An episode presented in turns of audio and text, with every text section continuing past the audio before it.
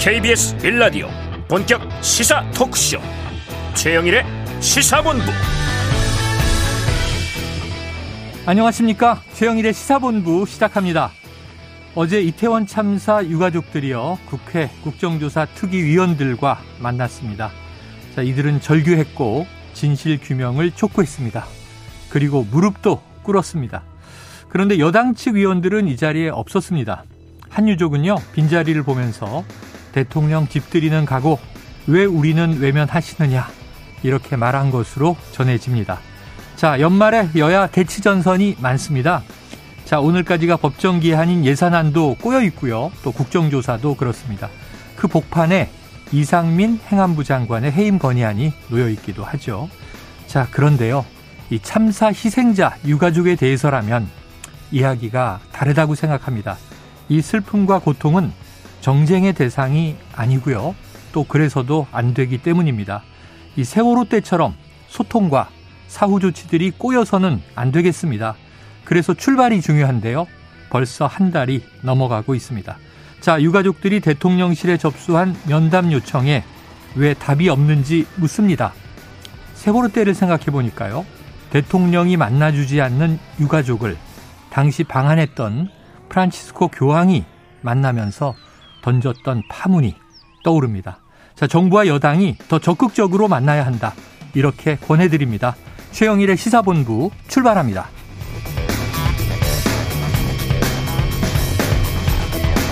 네, 1부에서는요, 오늘의 핵심 뉴스를 한입에 정리해드리는 한입뉴스 기다리고 있고요. 2부에서는 화제의 인터넷 뉴스를 다뤄보는 스트릿 뉴스 파이터 준비되어 있습니다. 이어서 오랜만에 돌아온 전설의 코너입니다. 여론 오락관. 그리고 이번 주에도 스포츠본부에서 생생한 카타르 현지의 이야기를 들어보도록 하겠습니다. 자, 1부 마지막에 신청곡을 틀어드리고 있죠. 디저트송. 자, 오늘 듣고 싶은 노래가 있으시면 문자 샵 9730으로 자유롭게 보내주시기 바랍니다. 짧은 문자는 50원, 긴 문자는 100원이고요. 이 오늘의 디저트송 선정되신 청취자께는 저희가 치킨 쿠폰을 보내드리고 있습니다. 오늘도 많은 참여 부탁드립니다.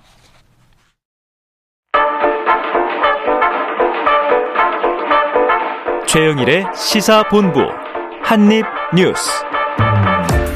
네, 오늘의 핵심 뉴스를 한입에 정리해드립니다. 한입뉴스 시작해보죠. 박정호 오마이뉴스 기자, 헬마우스 임경빈 작가 나와 계십니다. 두 분 어서 오세요. 안녕하세요. 자, 이게 지금 줄파업이에요. 동투, 겨울투쟁 이렇게 불렀지만 제일 큰 건 역시 이제 9일째가 되는 화물연대 파업이지만 지금 이 서울 지하철 파업 하루 만에 풀렸고 걱정했던 게 이제 철도 노조와 한국철도공사 코레일이죠. 네. 올해 이제 임금 단체 협상 개정에 지금 오늘부터 총파업 걱정이 있었는데 박 기자님 타결이 됐습니까? 그렇습니다. 이 어젯밤부터 오늘 새벽까지 노사가 밤샘 협상을 벌인 끝에요. 아, 이 임금과 단체 협상 이 개정에 잠정 합의를 했는데 쟁점이 뭐 크게 보면 두 가지예요. 그러니까 하나는 법원의 통상임금 지급 판결로 늘어나는 이 급여의 인건비 포함 문제에 대해서 코레일이 기재부와 협의해서 3년간 단계적 해소 방안을 마련하기로 합의를 했다. 네. 이 부분이 있고요. 음. 또 오봉역 이 직원 사망 사고 관련해서 열차를 분리하거나 결합하는 그러니까 입한 업무라고 하는데 이걸 2인 1조가 아니라 3인 1조로 네. 작업하게 해달라. 어. 그러니까 안전을 위해서 더 인력이 필요하다라는 네네. 노조 측의 주장에 대해 사측이 3인 1조 작업이 가능하도록 인력을 충원하겠다 이렇게 어, 약속을 했어요. 네네.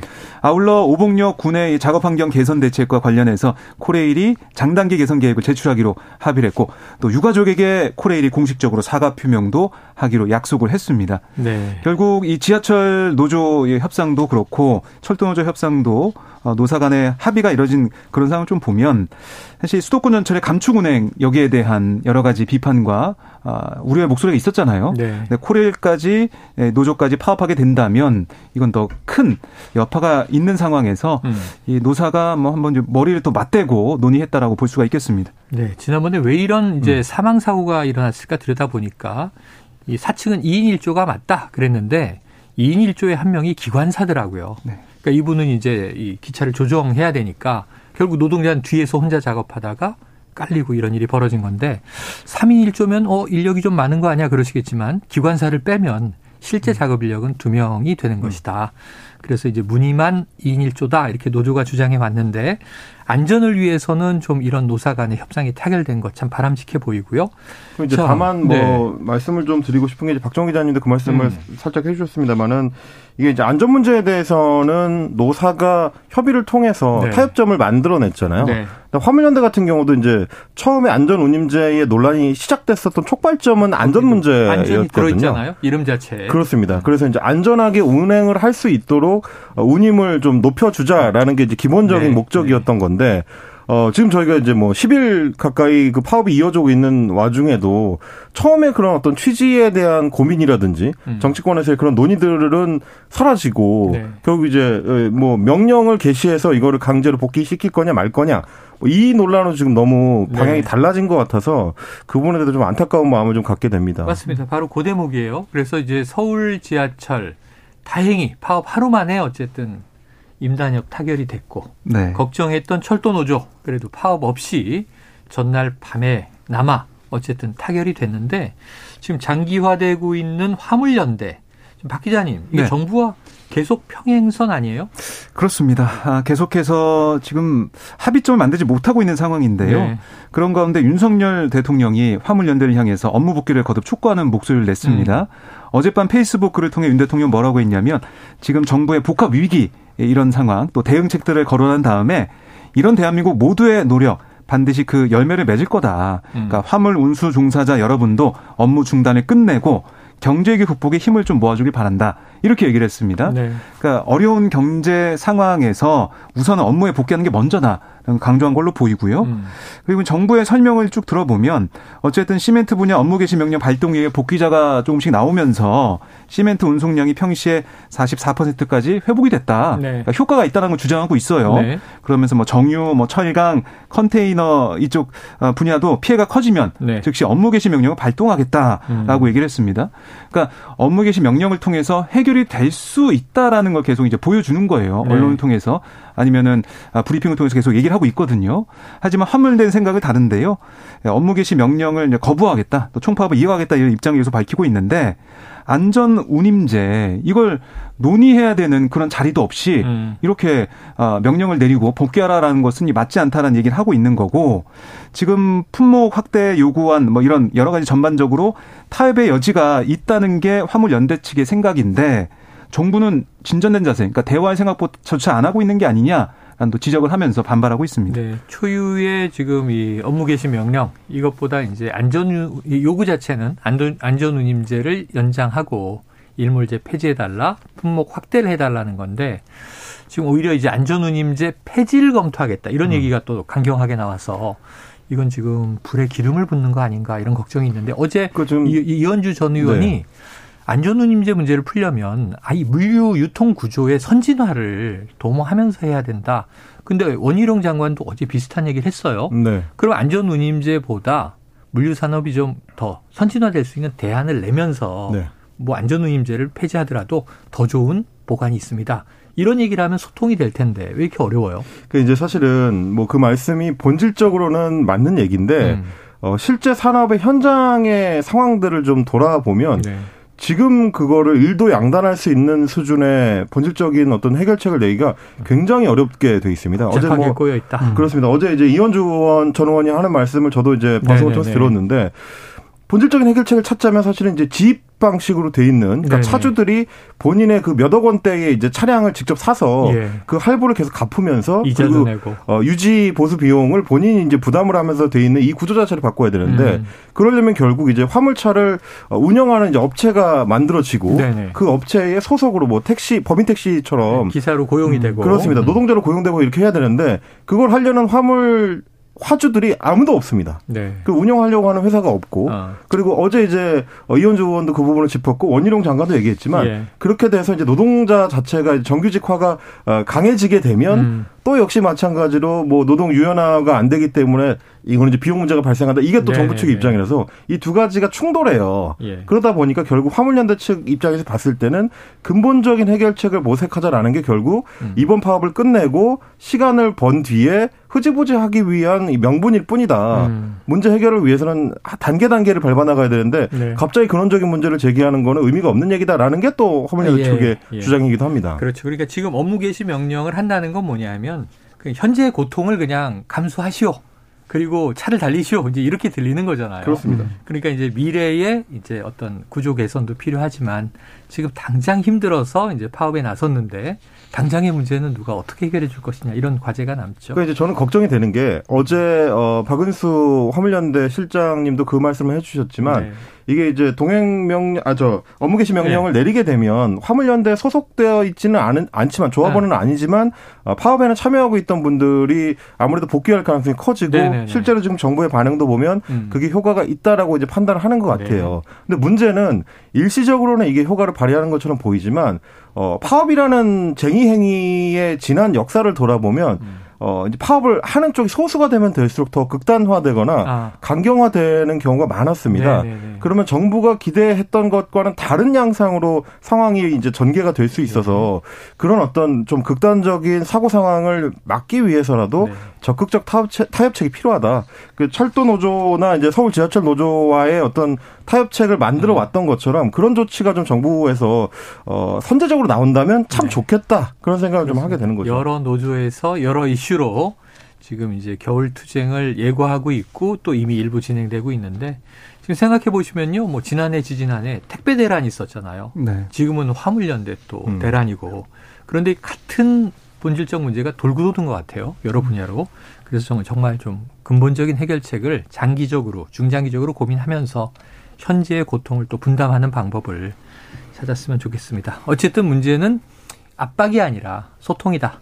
이 얘기는 한번 다시 말씀드리면서 자 민주당이 국토교통위원회 이 교통법안 심사 소위원회를 단독으로 열었는데 지금 안전운임제 관련 법안을 심의했다. 네. 박 기자님 어떤 내용이 나왔습니까? 네, 그러니까 민주당 이 간사인 최인호 의원이 여기 소위 위원장이에요. 그래서 소위를 소집을 해서 안전운임제 관련, 그러니까 화물자동차 운수사업법 이 개정된 그 사안을 가지고 어, 논의하는 건데 네. 지금 국토위에 이제 조 조우섭 의원안, 그러니까 일몰제 폐지 법안이 이제 나와 있거든요. 네. 이거 심사기에 소위를 연 겁니다. 음. 아 그런데 오늘 김정재 이 국민의힘 의원 그 여당 간사인데 여당 간사만 이곳에 이제 참석을 해가지고. 어. 왜 이렇게 폭거를 하냐. 어. 어, 민주당이 왜 이렇게 민주노, 민노총의 하청 집단으로 전략하려고 하냐 음. 강하게 항의하면서 퇴장하는 그런 모습을 보였습니다. 네. 그래서 이뭐 한준호 의원과 말싸움을 벌이기도 했는데 정부 측에서도 아무도 안 나왔고 또 여당 의원도 없이 민주당 단독 의원 다섯 명이 이제 함께 음. 법안 논의를 하고 또 화물연대 측에서 참석해가지고 현장을 함께 했는데 네. 결국에는 이 앞으로 이 법안을 아, 민주당에서 소위해서 심사한 다음에 뭐 전체회의에 넘기겠다 이런 생각을 좀 하고 있는 것 같아요. 네. 어, 근데 계속 하는 얘기는 민주당에서는 아니 이걸 원래 논의를 하겠다. 국회에서 법안 논의해야 된다라는 음. 얘기를 정부 국토부에서 하고 있는데 왜 논의하려고 하니까 아무도 안 나오냐라는 아. 얘기를 하고 있는 거고 네네. 반면에 국민의힘은 일정을 의사 일정을 합의해서 해야지 음. 이 여당과 그러니까 국민의힘과 합의도 안 된 그 의사 일정 가지고 바로 이렇게 심사 소위를 여는 게 말이 되냐라고 반박을 하고 있는 그런 어, 어떻게 보면 설전이 벌어진 상황이었습니다. 네, 자 현장 따로 정치권 따로 여당 따로 야당 따로 이게 좀 합쳐지지 않으면 문제가 안 풀릴 것 같습니다. 이제 다만 음. 저희가 조금 이따 이제 방송법 개정안과 관련된 어, 얘기도 네네. 하겠습니다만 이번에 이제 민주당에서 이렇게 상임위에서 법안 처리를 좀 주도하거나 혹은 뭐 네. 뭐 강행 처리를 시도할 수 있는 이유가 원래 같으면 이렇게 강행 처리했을 경우에는 지금 이제 김도 법사위원장 국민의힘 음. 소속이 맡고 있는 법사위에서 법안 처리가 막힐 거죠? 가능성이 높다라는 음. 판단이 많았는데 뭐 어제 이제 이수진 민주당 대변인 원내 대변인이 밝힌 내용을 보니까 어, 국회법이 개정이 됐기 때문에 음. 상임위를 통과한 법안이 60일 동안 논의 없이 법사위에 계류할 경우에는 다시 상임위로 돌아오게 된다. 어. 그럴 때는 어, 상임위원 5분의 3의 의결로 본회의에 법사위를 건너뛰고 회부할 수 있다. 이 조항이 이제 생겼다는 겁니다. 어. 그렇게 되면 뭐 이제 방송법이 걸려 있는 과방이라든지 네. 지금 이제 오늘 그 안전운임제가 얘기된 환노위 국, 토교통이나 이제 환노위나 뭐 이런 부분들에서는 민주당이 법사위로 우회할 수 있는 전략을 선택할 가능성이 어. 있다라는 얘기들이 있다. 지금 나오는 겁니다. 지켜보도록 음. 하죠. 지금 잠깐 잠깐 언급해 주셨는데 환경노동위원회 환노위 전체 회 의에서 지금 야당과 이정식 고용노동부 장관 사이에 설전이 벌어졌다. 어떤 내용이었습니까? 네, 어제 전체 회의에서 있었던 상황인데요. 그러니까 민주당은 이런 거예요. 지금 대통령실에서 또 정부에서 얘기하는 것은 이 화물연대 파업 이런 파업을 쭉 놓고 봤을 때 조직화하지 않은 저임금 노동자의 일자리를 뺏는 음. 그런 파업 아니냐. 네네. 이건 단호하게 대응하겠다라고 했는데 네. 하루 16시간 운전해서 뭐 한 달에 3, 400만 원 버는 네. 뭐 16년 차 화물 노동자가 규정 노조냐. 어. 이런 민주당의 질타가 나왔고요. 그리고 안전 운임제 전면 재검토 카드까지 꺼내 들면서 음. 그러니까 이 노동자들이 협박해 놓고 무슨 대화를 하겠느냐. 네네. 이런 지적을 한 거예요. 특히 이제 아, 이정식 고용노동부 주무부처 장관이기 때문에 이런 얘기를 했고 음. 거기에 대해 이 장관은 아니 워낙에 지금 경제 너무 좋지 않은 영향을 미치기 때문에 이런 강경 대응을 하는 거다 이런 취지의 설명을 했는데 음. 이 여당과 정부의 입장 차가 너무나 크기 때문에 어제도 계속해서 네. 아, 맞부딪히는 모습을 보였습니다. 그래요.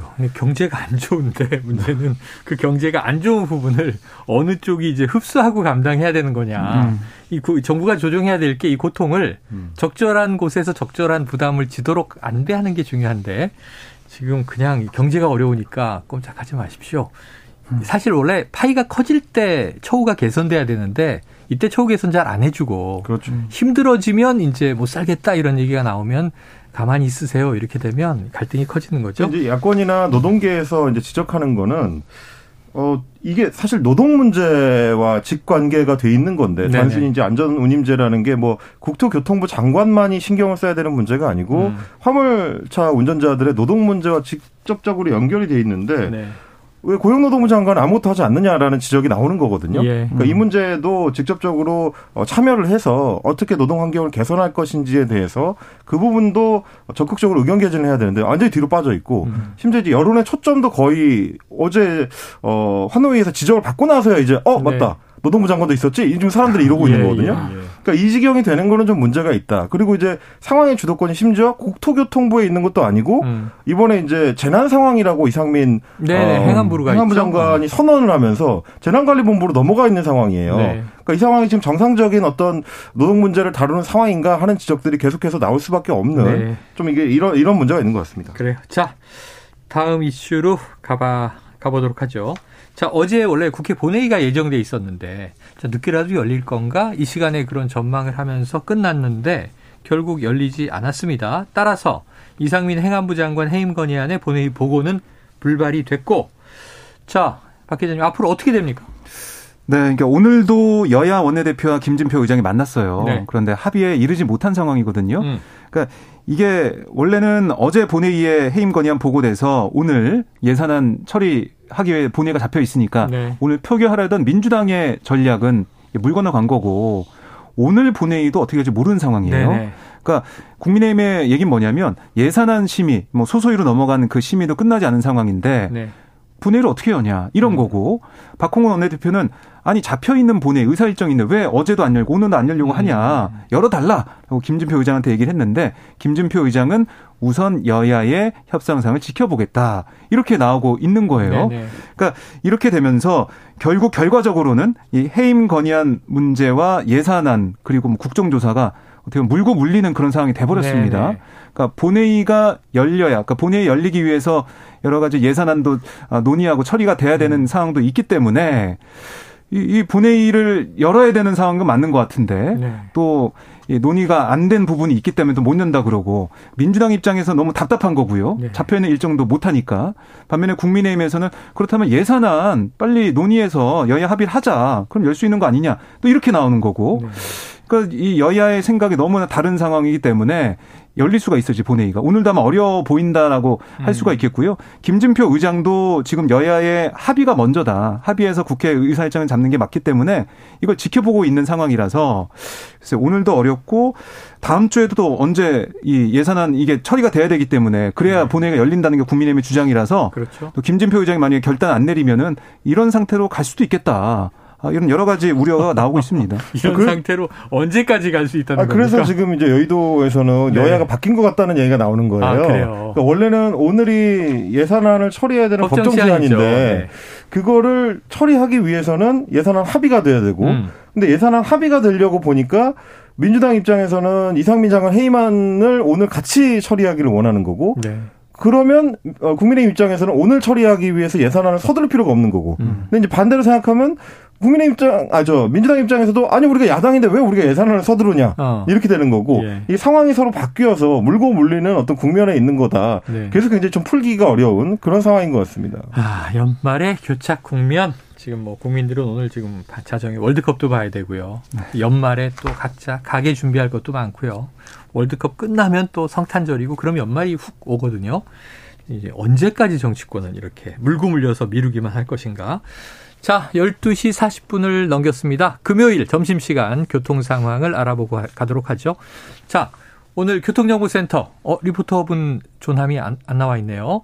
자, 먼저 듣고 나서 말씀드릴게요. 나와주세요. 아, 김한나 리포터, 나와주세요. 네, 시각 교통정보입니다. 오늘 고속도로에는 평소보다는 교통량 많이 없는데요. 곳곳으로 사고가 잇따라 발생하고 있어서 주의하셔야겠습니다. 상주 영천고속도로 영천 방면 신영 부근 2차로에서 대형 화물차 관련 사고가 났습니다. 4km가량 밀리고 있고요. 남해고속도로 부산 쪽으로는 하만 2터널 부근에서 사고가 나서 7원 분기점부터 창원 1터널까지 역시 4km 밀리고 있습니다. 예, 중부 내륙고속도로는 양방면으로 사고가 났는데요. 진남터널 부근에서도 사고가 있었지만 현재는 처리가 됐고 다만 점촌 함창 나들목에서 문경세제 나들목까지 4km 정체는 아직 남아 있습니다. 예, 반대 창원 쪽으로는 진남터널 1차로에서 어, 역시 사고 때문에 4km 밀리고 있습니다. 이전에 여주분기점 부근에서도 정체되고 있습니다. 예, 경부고속도로 서울 쪽으로는 수원 부근에서만 짧게 서행하고요. 이후로 달래내에서 반포까지 밀리다가 이후로는 수월하고요. 수도권 제일순환고속도로 일산에서 판교 쪽도 어, 양방면으로 송내를 중심으로 속도 떨어지고 이 전후로는 수월하게 지나실 수 있겠습니다. KBS 교통정보센터에서 김한나였습니다.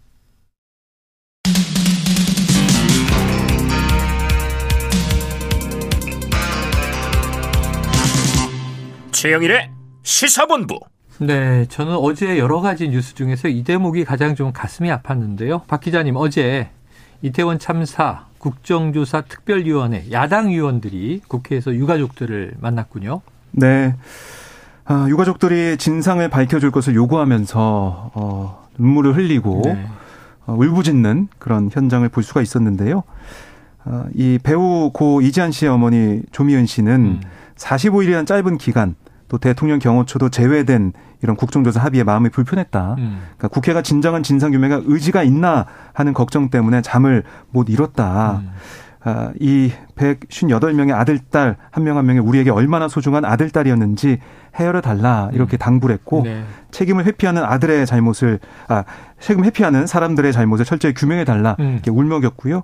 이지한 씨 아버지도 참석을 했는데, 대통령실에 면담 요청했는데 한 달 가까이 연락이 없다. 네네. 네. 우리도 똑같이 세금 내는 대한민국 국민이다라고 목소리를 높였고, 그리고 이 씨 이제 아버지가 무릎을 꿇은 채 음. 진실을 밝혀달라. 또 이상민 장관 파면을 요구하는 게 정쟁의 소지가 있느냐 이게 나라냐 요구 주셨고 또 어제 보면은 여당 국민의힘 위원들 참석 안 했습니다. 네네. 그래서 윤석열 대통령 사저 집들에는 참석하시고 왜 우리는 외면하냐 네. 이렇게 꼬집는 모습도 볼 수가 있었습니다. 사저가 이제 관전대 예, 한남동 관저죠. 네. 그런데 이제 그 이 이야기 여당 의원들은 왜 안 왔을까요? 그러니까 여당 의원들은 이게 뭐 합의된 네. 그런 네. 일정이 아니기 때문에 뭐 음. 참석하지 않는 그런 상황이 됐고요. 그래서 우상호 특위위원장도 어, 왜 여당 의원들 참석하지 않냐라고서 음. 유감을 표명하기도 했어요. 네. 결국에는 반쪽 이 특위 위원들만 만나게 된 그런 상황인데 유가족들은 어제 이 특위의 면담에서 희생자 추모 공간 마련 또 유가족 소통 공간 마련 국정조사 예비조사에 유가족이 추천하는 전문위원 전문가 참여 등을 요청을 했습니다. 그래서 어제 보면은 네. 야당 간사 김교웅 민주당 의원이 기자들에게 뭐라고 했냐면 참사 현장에 있던 생존자들을 음. 특이 증인으로 채택해서 당시 상황을 반드시 듣고 진상을 규명하겠다 이렇게 설명하기도 했습니다. 자 생각해 보시면 첫 주 애도 기간에 대통령 또 그 옆에 이상민 행안부 장관까지 합동 분향소를 거의 매일 찾다시피 했어요. 그래서 애도를 했습니다. 네. 합동 분향소에서 그 위패도 없다, 이름도 없다. 뒤늦게 이제 이런 유가족들의 이야기가 나왔지만 영정도 없다. 근데 그런 애도의 마음이라면 유가족을 만나는데 음. 여당 위원들이 무슨 합의, 절차 이런 거를 따질 상황인 것인가? 일단 만나는 게 중요한 거 아닌가? 음. 이런 생각도 해봅니다. 좀 지금 이제 정부나 여당의 대응이 잘 이해가 좀 안 가요. 이게 음. 어떤 정치적인 어떤 배경이나 목적을 가지고 있는 것인지 모르겠습니다만은 음. 이게 일차적으로는 만나서 말씀을 듣는 게 가장 우선순위가 돼야 될 네, 거거든요. 네. 뭐 이제 뭐 팀장님께서도 지금 지적을 해주셨지만 어, 위패도 영정사진도 없는데 가서 이제 분양을 하고 참배를 하는 거는, 추모를 하는 거는 사실은 상징적 의미가 있는 것이지 네. 실질적 의미는 거기에는 없어요. 음. 근데 이제 어, 그 돌아가신 분들이 그냥 어느 날 갑자기 사라진 게 아니고 실체가 있는 생명들이었고 그 유가족들이 또 실체로 여전히 살아 계시잖아요.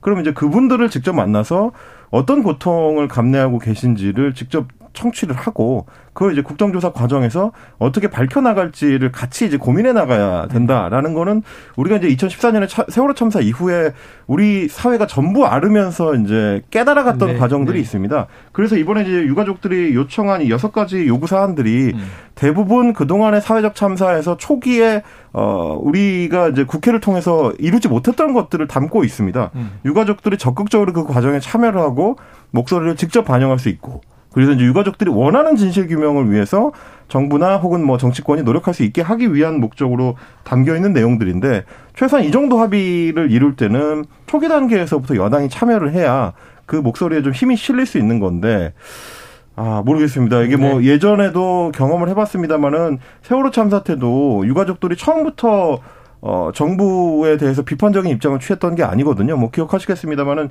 어, 그 당시에 이제 뭐 이주영 해양수산부 장관이 네. 팽목항에 나, 내려가서 6개월 넘게 가족들하고 함께, 함께 할 때는 울보 장관이라고 해가지고 이제 유가족들하고 같이 우는 존재였어요. 음. 그러다가 나중에 가서는 뭐 국정원이라든지 뭐 기무사를 통해서 유가족들을 뭐 감시하고 뭐 사찰하고 뭐 이런 것들이 드러나고 그러니까 적대시하기 시작한 이후부터 더 갈등이 커졌었는데 음. 이번에는 이제 시작부터 이렇게 하게 되면 과연 이게 건강한 방식으로 진상 규명이 이루어질 네. 수 있을까 그게 좀 걱정이 됩니다. 다르게 풀리기를 기대해 봅니다. 다음 이슈로 가보죠. 지금 서해 공무원 피격 사건의 최종 결정권자로 지목된 서훈 전 청와대 국가안보실장 지금 구속영장 청구 소식은 전해드렸는데 오늘이 영장 실질 심사인가 봐요. 네, 그렇습니다. 오늘 서훈 아, 전 실장이 출석을 했고요. 오늘 오전에 이 서울중앙지법에 도착해서 취재진이 뭐 여러 가지 물어봤습니다. 음. 뭐 혐의를 어떻게 소명할 거냐, 뭐 혐의를 인정하냐 여러 가지 물어봤지만 아, 서훈 전 실장은 아무런 말 없이 법정을 향했고요. 그러니까 서전 실장은 계속해서 이제 검찰이 주장하고 있는 것은 해양수산부 공무원이 고 이대준 씨가 북한군에 피살된 이튿날 아, 그때 이제 열린 관계장관 회의에서 이 씨 피격 사실을 은폐하기로 하고 관계부처에 관련 첩보를 삭제하도록 지시한 혐의 등을 두고 있는 거예요. 음. 그래서 검찰은 진실을 규명하기 위해서는 신속한 신병 확보가 필요하다라고 보고 있는 거고 네. 서전 실장 측은 주거가 일정하고 도주 우려가 없다. 또 이미 관련자들 조사가 마무리 단계라 증거인멸 우려도 낮다 라고 방어를 하고 있는 것으로 지금 보이는 상황입니다. 네. 어쨌든 오늘 이르면 오늘 밤에 그렇죠. 결론이 나요. 늦으면 내일 새벽. 그렇습니다. 그래서 만약에 발부가 되면 검찰은 뭐 사실은 어제 이 검찰에서 얘기한 것은 최종 결정권자라고 얘기했습니다. 네. 서훈 전 실장 윗선 조사가 없는 거 아니냐는 얘기도 나오고 있는데 어, 그럼에도 법조계에서는 문재인 전 대통령 뭐 조사할 가능성도 있다라는 어. 얘기를 하고 있는 거고 어, 영장이 발부되면 그 가능성이 커지는 거고요. 반면에 영장이 기각이 되면 윗선 으로 뭐 확대되는 그런 뭐 수사 없이 관련자들 기소하는 선으로 수사가 마무리되는 게 아니냐는 얘기가 나오고 있습니다. 자, 그런데 어제 문재인 전 대통령이 이번 수사 관련해서 처음으로 입장을 냈다고 하는데 임 작가님 어떤 네. 입장이 나왔습니까? 굉장히 오랜만에 이제 직접 입장을 네네. 내는 겁니다.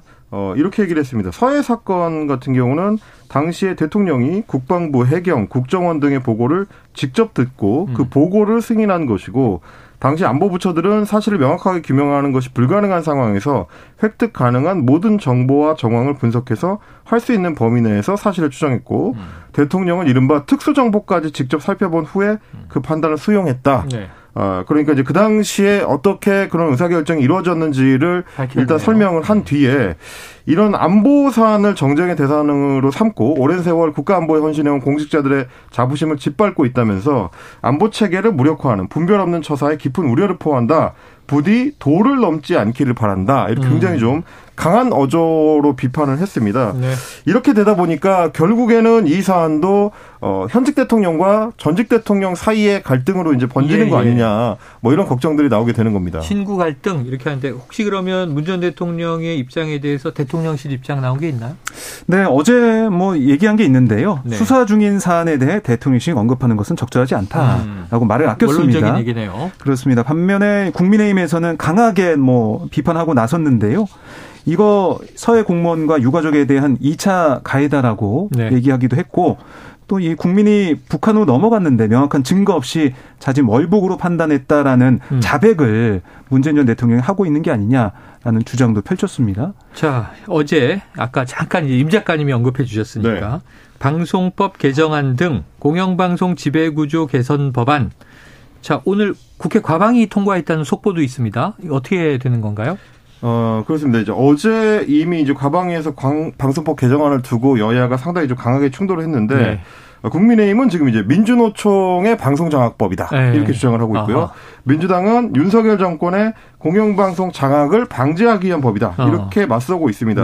어, 국민의힘은 과방위에 이제 안건조정위원회를 구성하는 거를 막아섰는데 음. 그렇게 되면 이제 어, 지금 이제 첨예하게 대립하고 있는 사안을 상임위 소위원회에서 심사할 때 좀 이제 시간을 끌 수 있는 장치가 됩니다. 근데 네. 그거를 어, 못하도록 지금 구성을 이제 막았는데 어뭐 민주당 쪽에서는 야당 의원 어이 뭐 찬성을 다 이제 표시를 해서 안건조정위원회 전체 위원 6명 중에서 4명의 찬성으로 어, 방송법 개정안을 일단 통과를 시켰고요. 음. 어 그리고 이제 이렇게 되면은 이 사안에 대해서는 어 90일 최대 90일까지 안건조정위를 통해서 이제 심의할 수 있도록 했던 거를 우회해서 직접적으로 좀 속도를 낼 수 있게 된다. 아, 이런 얘기가 되겠습니다. 이번에 민주당이 주도하고 있는 방송법 개정안은 KBS, MBC, EBS 같은 공영방송의 이사회를 지금 9명에서 11명으로 되어 있는데 네. 이걸 21명까지 좀 확대를 하고 사장 후보에 대해서 국민추천위원회를 구성하는데 여기에 이제 시민단체라든지 시청자위원회 등의 참여를 보장하는 방식으로 국민에게 이제 개방하겠다라는 목적을 가지고 있는 법입니다. 알겠습니다. 자, 11월 물가 소식도 들어와 있습니다. 작년 같은 달 기준으로 5.0% 오른 것으로 나타났어요. 상승세는 조금 꺾였습니다만 어제 경제본부에서 분석을 해드렸는데 이 지난해 기저효과 때문에 이 떨어질 것은 이미 예상됐던 음. 대목이거든요. 자, 당분간 5% 안팎의 이 물가 상승세는 높게 이어질 것으로 전망된다. 이런 소식까지 전해드리면서 오늘 한입 뉴스는 정리하겠습니다. 박정호 오마이뉴스 기자, 헬마우스 임경빈 작가 수고하셨습니다. 고맙습니다. 고맙습니다. 자, 오늘의 디저트송은요. 청취자 9778님께서 신청해 주셨습니다. 오늘은 월드컵 응원가로 조수미의 챔피언 들려주세요. 자, 저희 시사본부는요. 2부에서 치킨 선물을 많이 준비하고 있겠습니다. 스트릿 뉴스 파이터로 돌아오겠습니다.